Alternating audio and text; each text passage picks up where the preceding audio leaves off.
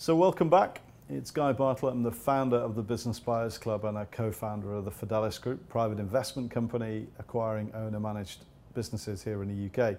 And I'm delighted uh, to welcome back Phil Jepson to our third video in the series where I'm interviewing Phil to understand more about his journey, his transition from uh, highly paid employee in the legal profession to starting his own company to coming to the realization that actually uh, that wasn't the answer and what he wanted to do was find a way to build assets that would generate his income and his wealth for the future, um, build a legacy for him and his family and all of those good things really. And in the second video in the series, which if you've not watched, go back and watch. It's really, really fascinating. We explored what the moments of realization were, the reference points that we both had, which were very similar, the process that we went through to identify the difference between owning a job and acquiring assets that, that generate revenue. So it's a really interesting series of components that we went through in that, in that previous video. So I'm really delighted to welcome Phil back today uh, to explore what happened next, how, we, how he and we went through a transitionary process. And we left Phil mulling over the letter that had landed on his desk from me. I'm not sure whether I wrote it personally, but anyway, it landed on his desk. And, the, and then the, uh, the relationship that we've de developed since and the, the process that Phil's gone through to get him to where he is today. So welcome back, Phil. Thanks a lot. It's great to be here. Good to see you again, back in the chair. it's looking like we've never moved. It is almost, yes.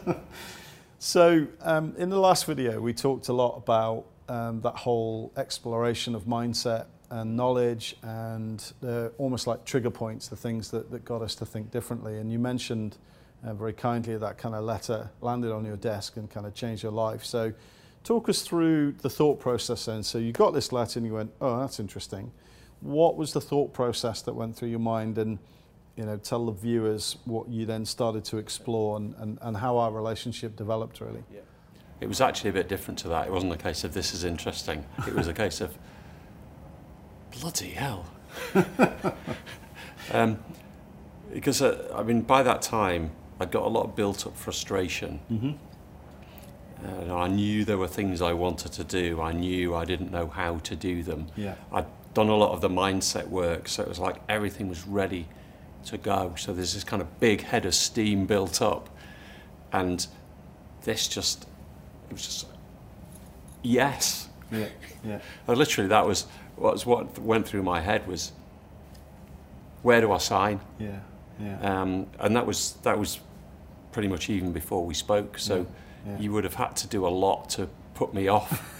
at that point, that's good to know. Um, Not that you so, made it easy for me, but that's well, that's fine. No, well, where would the good. fun where would the yeah, fun have exactly. been? But um, so I just wanted to I just wanted to know more, and I think I picked up the phone and yeah. called you. Pretty much straight away to have an initial conversation around look yeah. this is really interesting so how yeah. you know where do we go from here how do we develop this so my recollection was that we spent quite a bit of time particularly on my side kind of really digging into your reasons why mm. it wasn't a case of great Phil sign here um, correct me if I'm wrong but I think uh, it was one of the things that mattered to me was why you were doing it um, what what chance of success you would have in investing in the process because by then the price point was quite high, significantly higher than anybody else in the marketplace. Did you did you do any comparisons between what I was offering and, and others? Because there are one or two other people apparently in the marketplace. Um, yeah, and I probably should have done actually, but um, I didn't, and that was partly because I bought into you and the approach mm-hmm. that you were taking. It just yeah. it just fitted. Yeah. Um, so I knew I wanted to do it, mm. um, and the price point was an interesting thing because it was quite high. It was quite a significant investment, mm-hmm. and actually, at the at the time where I was saying yes, I want to do this, I wasn't actually sure how I was going to pay for it. Yeah because I didn't have I didn't have the money sat in the bank. So mm-hmm. I was saying yes to doing something without actually knowing how I was going to pay for it. But it was a bit it, it was weird because it was a bit like when we started the business, Yeah. and I said to you, I had the confidence, I knew it was going to work. Yeah. At that point in time, it was the same thing. I just knew, I knew I would find a way because I knew it was, it was just Yeah. right. It was Yeah. the right thing, and it was the right time.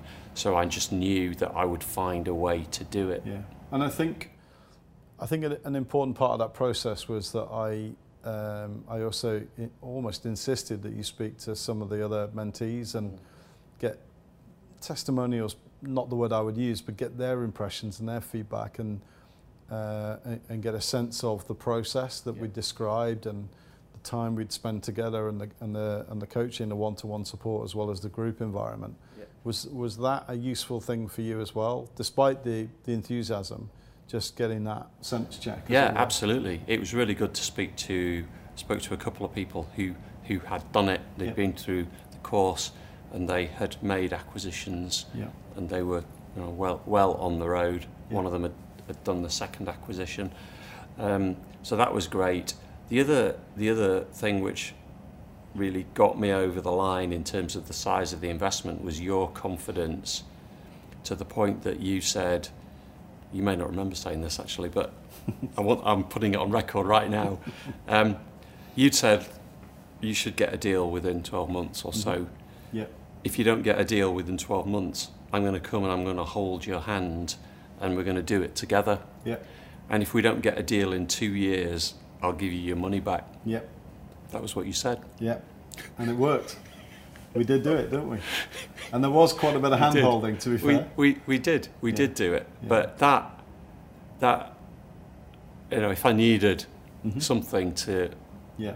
get me over the line, Yeah. that was it. Because that's you saying, I'm putting my money where my mouth is. Yeah. Or you were putting my money where your mouth was. But and I think I think for me that was always the the the key component in the founding of the Business Buyers Club was I'd looked at other people's models. Um, you know, I'd been out to um, I'd been out to Spain, um, spent some time with Jeremy Harbour at the Harbour Club. Despite what Jeremy thinks, it was very much a case of it's great. You know, 95% of what he was talking about was my own experience, but I differentiated myself because my focus was on buying profitable companies. I'm not really a fan of turnaround, and Jeremy's expertise is in that area. Certainly was at the time. So I, I didn't feel there was any sense of competition. We could we could each plough our furrow really. Um, but was interesting. Um, Jeremy's course is a lot shorter, shorter, sharper, great content, but bit bit sort of general in a sense. You know, you you've got to execute. Uh, and I spent some time talking to some of his um, mentees and found almost to a person that they hadn't actually done anything. You know, they, like me, found the content great, um, really good, sharp guy, interesting guy to spend time with, but you know, almost exclusively came back and said, well, you know, life gets in the way. I've got a business to run, I've got day-to-day activities, and deal flow is quite hard to do, so it kind of ebbed and ebbed away. And it was crucial for me that in doing what we do, we would try to defeat that challenge. And I think hopefully you'd agree that the way that we run or ran the program, um, that the regular meetings, but also the, the coaching calls, the support mechanisms in between, very much the glue that helped to keep you focused on the process. Is yeah, that fair? definitely. Yeah, yeah. I mean, spending, I mean, we, we've still got one to go if we ever actually get to do it, but We spending, spending 10 days over the course of a year, 10 full days with Mm, a small group of people yeah, and you and your team, um, that, that kind of gives you those foundation Yeah. points. But then in between that, the weekly, weekly calls, which Yeah. is a chance to say, I've got this, what do you think? mm-hmm. And also a chance to see what everyone else is doing, where they're up to. Is that's it's that that makes the difference really, yeah, because a lot of the other stuff, the the factual content stuff, a lot of it you can find yeah, elsewhere, yeah, but it, it's it is it's a long process, yeah. and you need support through it. Yeah. On, on the basis that everything I've done is essentially self-taught, then anyone can, you know, go and find the source material, figure it out for themselves, copy and paste to a large extent. There's nothing really fundamentally that's kind of unique to, to what we do. I think the secret sauce is the experience. It's the sharing of, well, we did this, that didn't work, we did this, and that worked, and that community. You know, we've built a community in, in the Business Buyers Club, and um, when we hold the quarterly club meetings, it's great fun. I think you've been to one Yeah. or more of those, and you get people at all different stages in the process. So get a chance to swap experience and make contacts. It's good networking and so on, and that's a, a really important component as well. Um, and, and, it, and it is a complete immersive process, really, that you either dive into, which you did, um, or you kind of paddle around in, in Mm. the you know in the, in the shallow end Which until you're ready to, to go and dive in. which and, a few of my really give it a go. contemporaries are doing. But Yeah, yeah, know, it- yeah. But you've really kind of embraced it, gone for it, and and and reap the rewards. So I just want to talk about that in a bit more detail. And so we teach a- whole series of components that's backed up with the online um, tool, the Business Buying Blueprint, which helps you to kind of keep the the components in a logical order. But we talked in the previous video about self motivation, the desire, the persistence that's necessary, like anything in life, really. But one of the challenges that everybody involved in the process is going to find is deal flow. Yep. One of the things that marks you out, I think, as exceptional compared to a lot of people in this uh, in this uh, sector, if you like, uh, the, the the process of buying companies, is your ability to develop deal flow. So just share with me and the audience a little bit more about your experience of that, the things that we taught, and how you developed your own process, if uh, if you don't mind. Yes, I mean, one thing you get told at the outset that makes you roll your eyes a bit, because it's like, yeah, you would say this, wouldn't you? Um, is the thing about it's a numbers game, building a funnel, all that stuff. Yeah. Because you, you, until you've actually done it, you, you don't really understand the truth of that. Mm. Um, but it is, it is a numbers game. Yeah. Um, you need to talk to a lot of people. You need to you need to develop a lot of leads, if you like, if you want to get anything out of the other end of the funnel. Yeah. And that's simply because there are so many reasons along the way why things can just drop out. Yeah. Even the ones that look fantastic Yeah. can just overnight just disappear. Yeah. Um, and so you have to, well, firstly, you've got to put the time into it. Mm-hmm. Um, I mean, I started out spending a full day a week just developing leads. Yeah. Fairly quickly, that wasn't enough. Mm-hmm. Yeah. Yeah. So it became two, then three, and so on. Yeah. Um, but also, I was lucky in that as I got into it, I enjoyed it. Yeah. Yeah. I enjoyed the experience of looking at lots of different businesses in lots of different fields, and Yeah. you'll, you'll recall that one or two of them were a bit out there. we Um, definitely had a few conversations along the lines of, Phil, why are you looking at this? yeah, well, the, Yeah. the exotic. Um, a yank you back again. yeah, which was, it was good. But I, I really enjoyed the process of looking at them. I look, I enjoyed the process of looking at the Mhm. accounts and the numbers, and then even more so when I actually got on the phone and started talking to the business owners. Yeah. What a great bunch of people that Mm. they they've been. I mean, all right, some of them have been misguided, some of them have had odd ideas about the values of their businesses Yeah. and whatever. But yeah. Yeah. um, I need a million quid. yeah, Yeah. yes. For, Um, my, for my two hundred and fifty thousand pound Yeah. turnover company. Oh, yeah, no. absolutely. yeah, Yeah. yeah, yeah. What are you going to offer me for my business? Yeah. Well, this business is worth 1.25 million. Well, I want 10. Yeah. Okay. exactly. All of that. Yeah. Good luck. Yeah. Um, but I, I've I've just found it a really interesting experience. Mm. So that's helped. That's helped keep me going. Mm. And I mean, I was lucky in that um, one came out of the end of the funnel. Mhm. Um, so it's. I mean, there are things you can do along the way Yeah. to make your ratios better. I mean, you get Yeah. better at it the more you do, and Yeah. early on you will burn some Mm. leads. Yes. But if you put enough in at one end, you'll get something out the other. And it is, and throughout the whole process, it's about keeping the handle turning Yes. and just keeping working away at it. Yeah. So, and that's driven by, in my case, interest in it, but also it's your passion and your commitment, Mhm. persistence. You've just got to, it's grit, determination, Yeah. You've got to keep going. Yeah. Just, just to, on, on the specific sense, so one of the things that I, I always talk about, and um, I've talked about frequently in, in other videos, but also in, in the group sessions, is this idea that there is a, a component which is, if you like, scientific. It's a numbers exercise, crunching through the numbers. But the vast majority of, of deal flow and doing deals is a, an emotional exercise.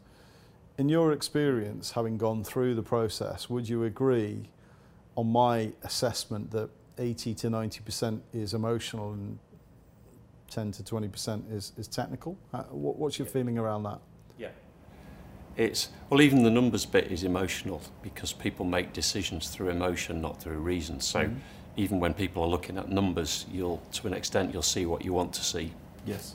Yeah, yeah, yeah, depending on how you feel about it. yeah. So um, it's been it's one thing that I seem to be pretty good at, and it's I mean it's a genuine thing, is being able to build rapport with people, particularly when I speak to them over the phone early stages. It's making people feel comfortable quite quickly with me, and the the genuineness of the approach Mm. and the genuineness of my interest in them and what they're doing Yeah. um, that's really, really important. So, it, yes, it's all about people. Businesses are built on people. Yes, they've got machines. Yes, they've got systems. But Yeah. ultimately, it's all about people. So the core component is that rapport building, Yeah. the the, the ability to empathize, understand, build rapport, Yeah. get inside the head and the emotions of the of the seller, and to share some of your own thought processes with the seller. Uh, um, it seems to me that we're in agreement from experience that that's really the key to to a successful transaction. Absolutely.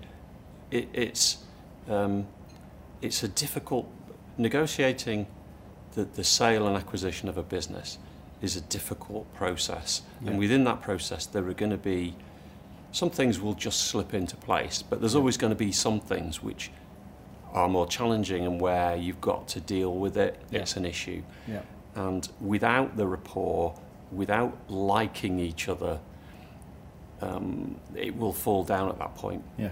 And I think something that a lot of people miss is they think they've got to negotiate the best deal they can get, whichever side of the fence. Yeah. Yeah. Yeah. And this is particularly the case where the vendor has an advisor, because the advisor feels their duty is to negotiate the best possible deal they can get. Mhm. What they forget, and I know you're really aware of this, is, is that after the deal's done, we've all got to live together. Yep. So what you're dealing with here is not a normal commercial negotiation. Yeah. The nearest analogy that I can find to it is it's a prenup. It's a good way of putting it. Yeah. And if you fall out in Yeah. negotiating the prenup, the marriage is not going to be much fun, no. No. or it's not going to happen No. because i- it's it's not. We're going to do a deal and then we're each going to walk away Mm. because almost invariably, after the deal is done, You're still this- bound together. Yeah, Yeah. yeah. you are still tied together in, in so many ways. Yeah. Yeah. Absolutely. Um, and you need a platform, you need a foundation for that Yeah. ongoing relationship. I, I think that's a really, really good analogy. Um, the other thing that I wanted to explore is this idea around, and you've experienced it, is the, the stresses and strains that occur where you've you've got to first base, you, you kind of agree the deal in principle. You know, you've got funding in place. Yeah. You, you know, the, the deal can can work. Both sides have gone, yeah, okay, let's do this. But then you've got to go through the, the cycle of due diligence and discovery and lifting the, the bonnet and seeing what the components of the engine really look like as opposed to just the sound of it. And I know you found some really interesting stuff on that particular journey Yeah. um, and some challenges. And from the seller side, I find I've experienced, you know, what I call deal fatigue. You know, the, the, the process from a seller of having to be asked lots of um, detailed questions around their Yeah. business, almost a kind of digging into their life Mhm. as a business owner and what they've done. And if that's not managed sensitively, there's a risk that a business owner can feel like you're prying into their every nook and cranny. Well, in Yeah. truth, you are, Yeah. because you know, you're stepping into their business, their fiefdom. Yeah. Um, so you've got to ask those questions, but there's a way in which that can be done. And without building rapport, would you agree that that's potentially really challenging Yeah. and difficult. Yeah, for, it's impossible. yeah, um, because every fibre in their body is wanting to scream at you, who the hell do you think you are? yeah, When you're asking the sort of questions you're asking. yeah, Um, so it's really important that they, they know, like, trust, respect yeah. You, otherwise it, gets really difficult. And that no like, and trust is really challenged, in my experience, when you've got outside advisors, you know, lawyers in particular, and you, you're an ex-lawyer, so you understand that more than most. Yeah. I find the law seems to train lawyers to be adversarial. It's very difficult to find collaborative lawyers mm. whose focus is on how do we find a way to do the deal as mm. opposed to how do I find a way to make me look really clever in the eyes of my client that I'm somehow protecting him but actually preventing him from getting the deal done that allows him to move forward in his life. Uh, and uh, you know, you, you've seen it, you've experienced it, you are a lawyer, but you've also employed lawyers and you've been through a similar process. I mean, what's your what's your Yeah. feeling around that? I was quite lucky on my recent transaction that I actually had lawyers who wanted the deal to happen. Mm-hmm. I mean, actually, in their case, from a financial point of view, it didn't actually make any difference because they wouldn't get paid anyway. But Yeah. um, they they adopted a very commercial approach. I mean, they gave me sensible advice, but Yeah. it was very commercially led. Yeah. But that's probably the exception rather than the rule. And certainly, we were seeing on the other side of the fence, the lawyers didn't adopt that stance. So Mm. we were having to uh, make accommodations on the points that weren't important. it was like, yeah, it's not important. Let him have it Yeah. because he's being silly, but Yeah. Yeah. it's not that important. So let's, you know, you The- give the- it up. The lawyers fill the gap word contest um, is something that I've railed against for a long time. It's why we tried and succeeded in building a little bit of a mini panel of law firms so that you've got sets of lawyers that understand the template documents, because that's what they are. The lawyers call them legal precedents, I think, standard precedents, and then they're adapted. And I've always had the philosophy that the heads of terms document is the deal. That's what you're seeking to achieve. The sale and purchase agreement should reflect the heads of terms. The sale and purchase agreement is the, the contract document that translates the heads of terms, which is what the parties have agreed to do, into the subsequent um, you know, resulting contract. Uh, and I find sometimes that uh, lawyers that are not familiar with the process or geared towards an outcome end up picking holes because it makes them look good. Or you know they, they have a false impression of what we as a buyer are actually trying to achieve. We're not there to stiff the seller because as you rightly say, what comes afterwards, when they've gone and their fees have been paid, we've got to work together. And I'm never going to step into a situation where my seller is going to think I've been stiffed because I'm going to have to have some kind of communication, some relationship with the seller. And that's just going to tarnish that from day one. And I first experienced that back in um, 1998, I think it was, 1999, when I, my first taste of M&A was helping my then boss to sell his business uh, in order to raise working capital. And on the day of completion, I remember vividly sitting in the lawyer's offices in Manchester and our lawyer coming in going, um, well, before we sign, they've now changed the terms. And they, instead of, I think it was 60% of the shares being sold, they upped it to 75, which has a key component of triggering control as well, for the same money. But of course, at that point, we're about to do the deal. And we've, we've mentally, emotionally committed to the deal. We've got the money to spend. It's working capital to uh, take the business forward. And you're going through this whole thing of, oh my God, if we say no now, what are we going to do? We've got no money. All the things that we've put in train, you know, the, the, the buyer and the seller. And, and so they squeezed him, really squeezed him. But yeah, they got a short term victory, but in the long run, didn't work out at all. And that's always coloured my whole approach to doing deals because I never want to have that relationship with the seller afterwards. You know, I want it to be a harmonious process. I'm not short of things to do, and the last thing I want is start having a fight from day one with the seller. Uh, would you agree? Yeah. Do you think? Oh, that, that makes sense? absolutely. And I mean, the thing is, the deal is never done until you sign the documents. Yeah. Um, I mean, with mine, we had we'd agreed all the major points of principle, Mm-hmm. And on the day before we were due to complete the deal, Mm-hmm. we were arguing about who is responsible for the maintenance of the windows in the building. but it was it was a stupid point, but um, it could have killed the deal Yeah. because that's the kind of thing that people dig the heels in Yeah. over. Yeah. And basically, it's the deal fatigue thing. Yeah. Just tell them to get stuffed. Yeah.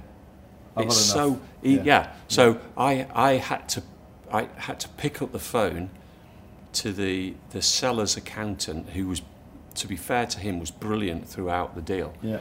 and say to him, look, can you just have a word and find out what what the issue is on Yeah. your side? Yeah. Yeah. um, because I don't understand it. Because to me, what we're saying makes sense. Mm-hmm. Yeah. I don't get it. Yeah. And and he did that, and he came back and he said basically he's just worried that you're going to walk in and say we've got to pay for all the windows to be replaced in the building, Yeah. Yeah. and I went. No, that's not going to happen. Yeah. All I want to make sure is that, that they're in serviceable condition and they're not letting water in. Yeah. Anything other than that, I don't care about. It's a factory. It's a brilliant, I brilliant don't, example. I don't care about it. So he went, why don't we just agree that, Yeah. that we're they're responsible, but they've only got to keep them in a serviceable condition. Yeah. And, and, and it's that, that's where the relationship is so crucial because in your mind, you're just thinking on a real practical level, what if there's a problem? How do we, how do we fix it? He's thinking, oh my God, am I being lined up to get stiffed? And, and they diametrically do two different thought processes. But if unless there's a way that you can come together and kind of laugh about it and go, oh, all right, okay, no, that's not what I intended, then it can be a deal breaker right at that Yeah. crucial moment. I mean, I, I've had, I've had, I've had a deal fall over three days before completion because the lawyer acting for the sellers said to the seller, barefaced, you'll never see your deferred money, even though it was backed up by a share charge, even though it was backed up by security. Why? Because the lawyer was on a retainer. They were retained at quite a high retainer for that business, and, and they or she knew that the first thing we'd get rid of was her retainer because it, it, it represented no value to the company. So it was her opportunity to kill the deal and keep the retainer. And subsequently, then put in a £70,000 bill for her advice in the transaction for a business turning over, from memory, about 2 million quid. It was absolutely outrageous. But that's a true story. So, and I've had other examples of deals fall over on the day, money in the bank, ready to go, and the seller gets what we call seller's remorse. Something happens that triggers a doubt, a concern, a worry, and they go, oh, I don't want to do this. So that whole emotional content is, is massive, and that ability to build that rapport uh, is, is critical, really. Would you go so far as to say, just to explore the topic, if you feel that that rapport is not there, would you, would you pull out from a deal? If you felt that you couldn't build that, what, what's your feeling around that? I would have given you a different answer six months ago, or probably even three months ago, than the one I'm going to give you now. um, what I would have said is, "Oh, we'll sort it. We'll find a way around it. Don't worry, we don't need them." Yeah.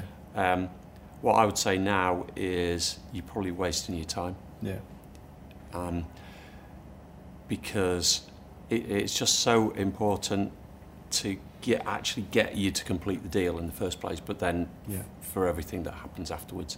If you're not on the same page, if there isn't the alignment of values and the rapport, then don't do it. Yeah, yeah, yeah. Because time, time's the one asset we can never get back. Yeah. You know, time is is finite. Um, clock's ticking all the time. We can make money, lose money, make money, but we can't get time back. And so that management of time is so crucial, really, because there's so many rabbit holes that we can run down um, and just come to a dead end, really. Um, so I, I, I'd agree around that. So let's just um, move on um, to the deal itself then. So you found your deal, um, you worked your way through all the due diligence challenges, and some of which were quite significant. Um, but you, you completed. How do you feel? How did you feel doing the deal? And how did you feel the morning after when you went in there and went, oh, this is what I've really got? Um, completion itself was a little bit strange because we were in the midst of the lockdown. Yes. Yeah. So we had So to do celebrate. we had to do socially distanced completion, um, which meant we weren't even. I wasn't even able to- shake hands with, Yes. the, with the husband and wife who just sold me their business. Yeah. Um, I'd taken along a couple of bottles of bubbly, Yeah. to, so I gave them a, a bottle, and we've got a photograph of, of, of me and them sort of standing Yeah. two meters apart Yeah. Yeah. um, with our bottles of champagne. Yeah. Um, but it felt at that moment it was partly there was a, a sense of relief Yeah. Yeah. that it had happened. I think that was probably the, the predominant thing. It was kind of relief. Yes. Yes, I've done it. Yes. Yeah. And then uh, at the time, you don't think about what you've done. Yeah. It's just it's happened. It's come off. Yeah. We're there. Yeah. Brilliant. Yeah. Um, phone the wife and tell her. Um, the day after, actually, the day after, that I felt really good. We, we finished, we completed on a Friday, so I went into the business on a Monday. Mm-hmm. Um, and the seller hadn't told the workforce that Mhm. he was selling the business. Yeah. It's really common. Really common. So he called Yeah. this meeting, I think it was 11 o'clock on the Monday morning, Yeah. and Here's your new boss. he stood there and I'm stood there, and the guys all come in, and it's like, Yeah. "Oh, okay, Yeah. who, who's this then? Yeah. Um, Yeah. and I'd been dressed up, when I'd been going in there to look at the business beforehand, I'd been dressed up as being someone from the bank. Mhm. So they're thinking, why the bank here? Yeah. Um, so he, Oh, he good. A banker's bought us. Yeah, exactly. Yeah. So he, he, he, he made the announcement, and um, I mean, I, for me, sort of standing there in the midst of it, it was great. Um, it just felt really good, actually. I didn't have that "oh crikey, what have I done" Yeah. thing. Yeah. Um, at least not at that stage. Um, I think that came a bit later. Yeah. But no, in fairness, it didn't. Um, it just felt really good Yeah. because it just feels so real. I mean, part of the thing is that the business I've bought is an engineering business. Mm-hmm. It makes things. I've Yeah. never worked in a business that makes things. I've No. always been in services. Services. Yeah. Yeah. Um, so it, it, it's actually fascinating. Uh, well, I, it's interesting because I, I had the same experience. I went from marketing services, which is stuff, you know, some output in terms of, you know, if you're doing direct mail, mailing packs and so on, but essentially stuff goes in the bin pretty quickly and is forgotten about. Whereas, uh, as you say, that permanency of a product, an end product that gets used, you know, over the course of time is really quite rewarding. You know, I kind of found myself in construction related services. Um, and it is really quite rewarding and it's the challenge for me and, I, and we've talked about this is how do you then remove yourself from the natural inclination to kind of get hands on roll your sleeves up and avoid the temptation to then get involved in this interesting thing that makes things? Talk us talk us through that because I know you've you've gone through that process of quite hands on to okay now I need to pull myself back out and you're back into deal flow uh, and Yes. opportunities. So Yeah. talk, Yeah, talk I us am. through that. Um, I was helped a bit by the fact that I don't know anything about engineering.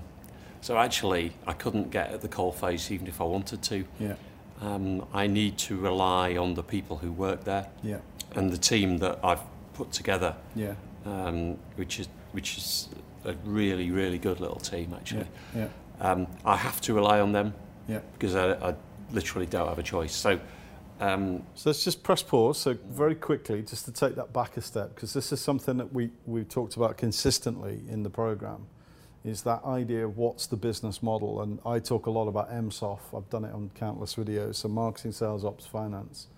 And you did a really smart thing for me, which was identify the gaps, the weaknesses. Obviously, with a, an owner removing himself, you've got to look at what he does and fill that gap anyway in some form or other.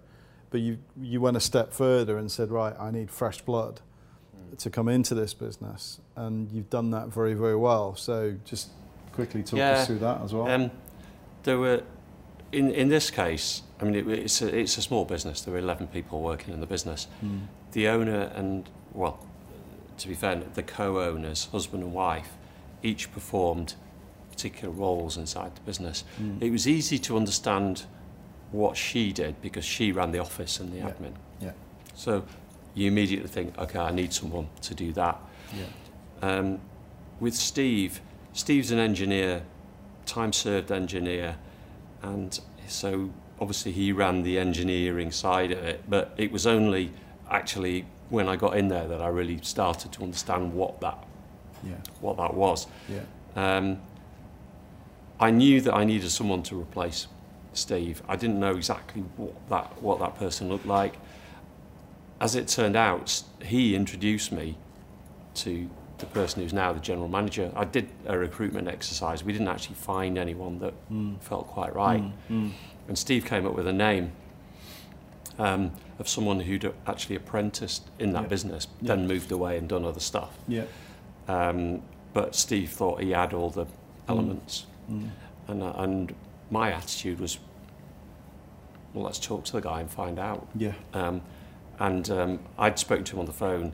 I also got a, a- a friend of mine to help me interview him, and we, we did a Zoom interview with Chris. And um, I turned to my friend afterwards and said, "What do you think?" And he went, "He's your guy." Yeah. Yeah.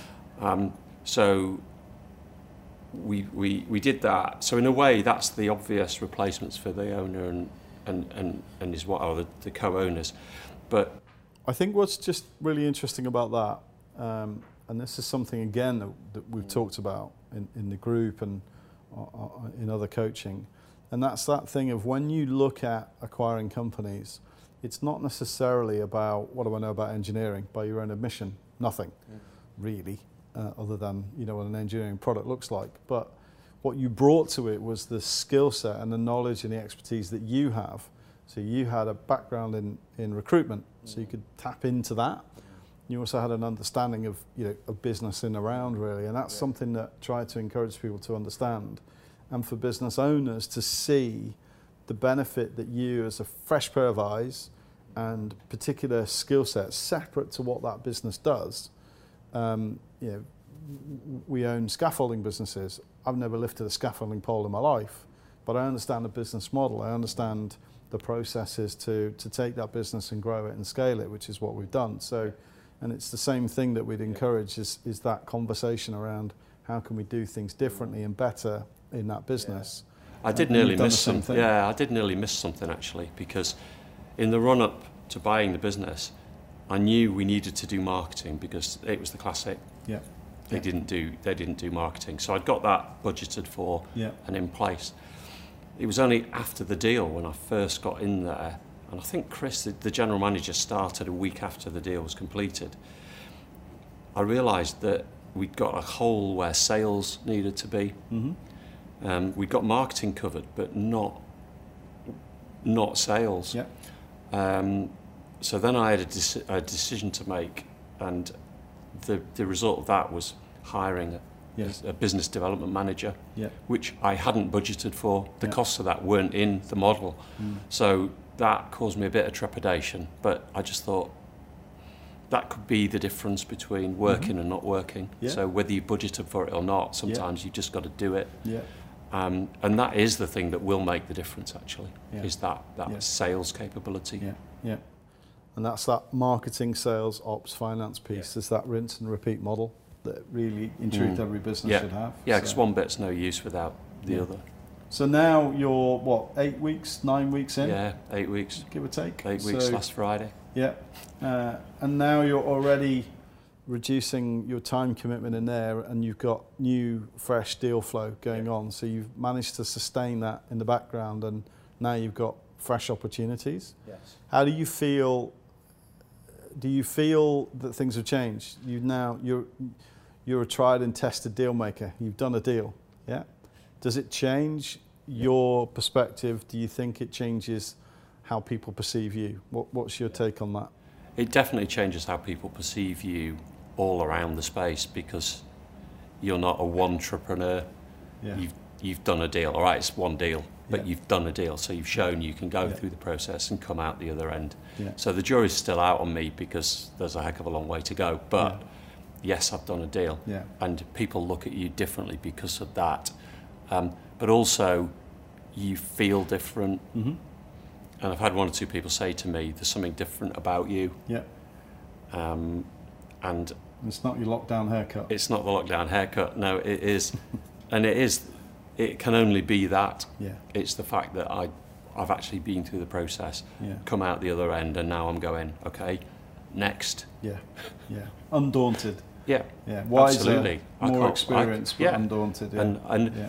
doing the first deal has changed me because I'm now thinking differently about the businesses Yeah. that I'm looking at, both in terms of the type of business, the sector, Yeah. but also in terms of saying no to things that I would have allowed to slip through the net before because I don't actually need Yeah. I'd like to do another deal before the end of the year but if I don't I don't Yeah.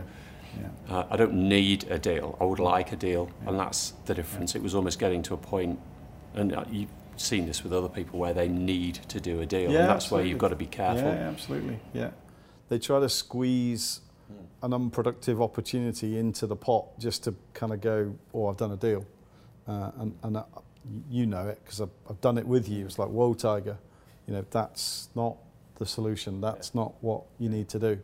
So, um, and even with, with the business that you acquired, right close to the end, it was like, ooh, should we still do this? Because you uncovered some stuff in due diligence that changed quite dramatically, and we're able to go, well, okay, let's separate the emotion of what we found from reality, and the, the fundamentals are still there, and we can still impact on it, and we still do good things with it, and that's pretty much how it's come about. Yeah. So, yeah. and also we were able to restructure the deal as well to make it work so Yeah, very, very cost effective for you. So, and protected the business and still achieved the, uh, the goal for the seller, really. Yeah. So, and that's what a great win win's all about. It's good for you, it's good for him, and it's good for the business. yeah. And those are the core fundamentals, really. Yeah. So, but uh, that's brilliant. So, thanks again, Phil. It's been fascinating. I think we've gone through a really interesting journey, really, in, in, in Phil. It's a great example, um, one of my success stories.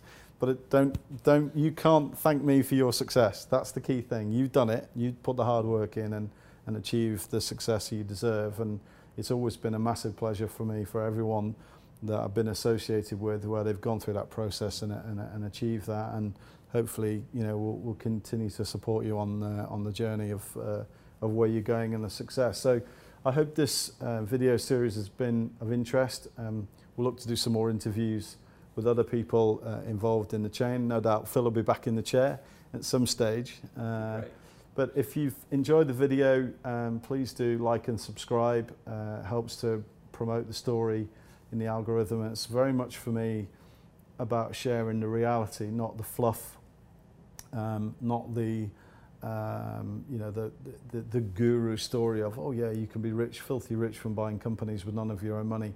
It's not as simple as that. Um, there is complexity, and you've got to take it uh, sensibly. But as I've said previously, it's the best thing you can do with your clothes on. So I hope you've enjoyed the video. Um, tune in for future videos, and uh, if you want some feedback, uh, leave it for us. Um, we love to hear from viewers, uh, and we're happy to answer further questions on anything that this video or others in the series have stimulated for you. So until next time, cheerio.